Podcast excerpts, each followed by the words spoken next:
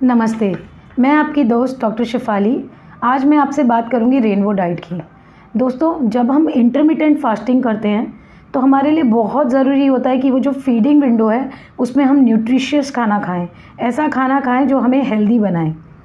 और rainbow diet एक ऐसी डाइट है जिससे हमें बहुत न्यूट्रिशन मिलता है। तो दोस्तों, आज हम जानेंगे क्या है ये रेनबो डाइट और इसे हम अपने खाने में कैसे इंक्लूड कर सकते हैं।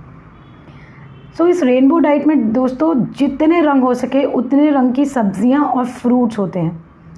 इनमें भी ज़्यादा मैं बोलूँगी, सब्ज़ियाँ ज़्यादा इंपॉर्टेंट है। फ्रूट्स अगर हम वेट लॉस करना चाह रहे हैं तो हमें ध्यान देना होगा कि fruits low glycemic index fruits हो।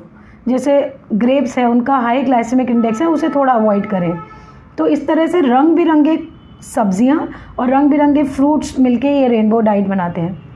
दोस्तों, इस रेनबो डाइट के बहुत फ़ायदे हैं। जैसे कि इसमें बहुत सारे माइक्रो न्यूट्रिएंट्स हैं, जो हमारे लिए बहुत ज़रूरी हैं, और इसमें नेचुरल एंटीऑक्सीडेंट्स हैं।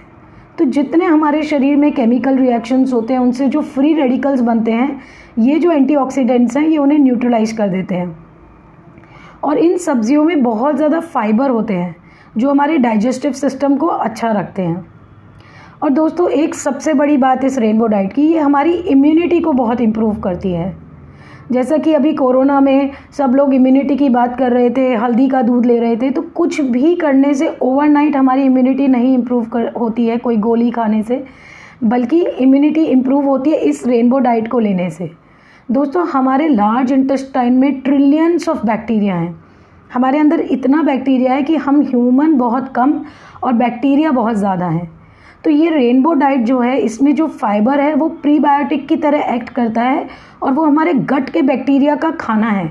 और वो हमारे गट बैक्टीरिया को इतना स्ट्रॉन्ग कर देता है और वो गट बैक्टीरिया ही है जो हमें इतनी इम्यूनिटी देता है। तो इस तरह से रेनबो डाइट हमारी इम्यूनिटी के लिए भी बहुत ज़्यादा ज़रूरी है। तो क्या क्या हम इनकॉपरेट कर सकते हैं दोस्तों?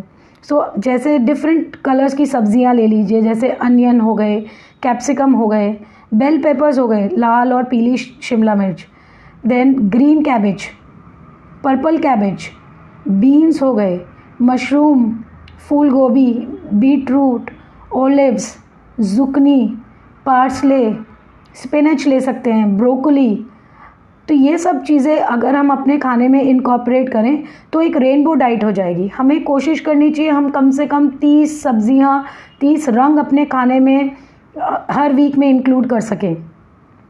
दोस्तों जापान में एक जगह है, ओकिनावा। वहाँ पर देखा गया कि लोग बहुत ज़्यादा लंबा जीते हैं। उन्हें सेंटेनेरियंस कहते हैं। और वहाँ पे ये पाया गया कि ये लोग अपने खाने में बहुत वैरायटी बहुत कलर्स के वेजिटेबल्स और फ्रूट रखते हैं। इनकी वैरायटी कम से कम 206 तक है। तो हमें कोशिश करनी है कि हम कितनी ज़्यादा रंग अपने खाने में इंक्लूड कर सकें। तो अब इसको हम कैसे बना के खा सकते हैं?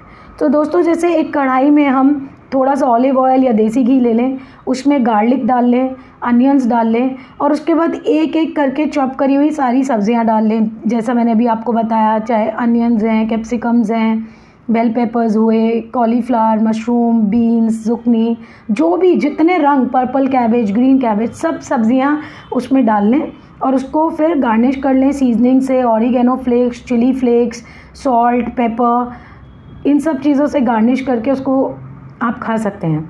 इसके अलावा जितने आपके होल ग्रेन्स हैं चाहे आप ब्राउन राइस खा रहे हैं चाहे कीनुआ खा रहे हैं चाहे दलिया खा रहे हैं तो आप इसी तरह का एक सॉटे बना के जो भी आप ग्रेन खा रहे हैं जैसे आप कीनुआ खा रहे हैं तो कीनुआ को अलग बॉईल कर लिया और उस थोड़े से कीनुआ को इस रेनबो कलर की वेजिटेबल्स में आप डाल के उसे खा सकते हैं। या आपने ब्राउन राइस बॉईल किया है तो इसी तरह का एक सॉटे बना के आप उसमें ब्राउन राइस डाल के खा सकते हैं। सो so, दोस्तों कोशिश करें कि अपने खाने में ज़्यादा से ज़्यादा रंगों को इंक्लूड करें। हमें बिल्कुल उसके बाद जानने की ज़रूरत नहीं है कि किसमें क्या न्यूट्रिएंट है। अगर हम अधिक से अधिक रंग की सब्ज़ियाँ और फ्रूट्स अपने खाने में इंक्लूड करते हैं तो हमें हर तरह का न्यूट्रिएंट अपने आप ही मिल जाएगा और हम काफ़ी हेल्दी हो जाएँगे। Thank you